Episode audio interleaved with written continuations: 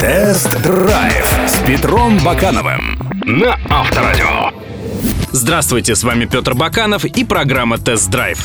Лучшие друзья девушки — это бриллианты. Так когда-то пели Кэрол Ченнинг и Мэрилин Монро. Что ж, проверим это на практике. Мы решили протестировать китайский бриллиант кроссовер Brilliance V5 и выяснить, сможет ли он стать для девушек лучшим другом.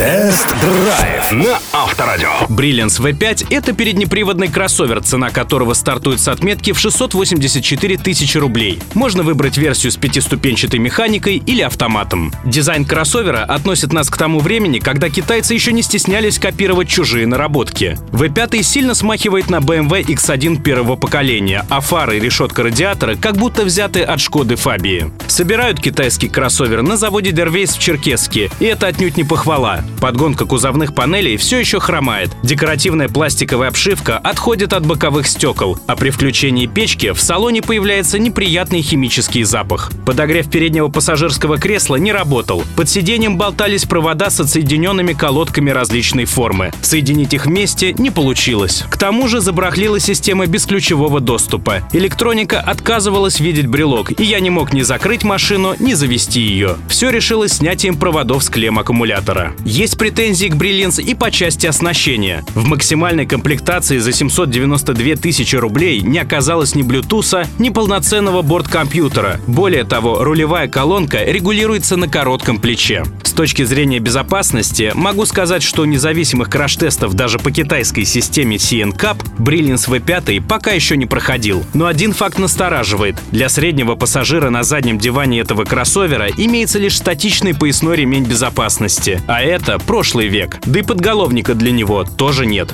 Тест-драйв на Авторадио. Brilliance V5 комплектуется митсубишевским бензиновым четырехцилиндровым двигателем 1.6 мощностью 110 сил, который знаком нам по кроссоверу ASX. В паре с ним трудится пятиступенчатый автомат. Даже на Mitsubishi 110-сильный мотор в паре с вариатором не поражал динамикой, а здесь с гидромеханической коробкой разгон совсем вялый. 14 секунд требуется полуторатонной переднеприводной машине, чтобы разменять первую сотню. Максимальный крутящий момент в 151 ньютон метр достигается только при 4000 оборотов. Считай на верхах. Поэтому не надо стесняться пришпоривать этот агрегат педалью газа, иначе разгоняться будете долго. В плане комфорта ничего особенного.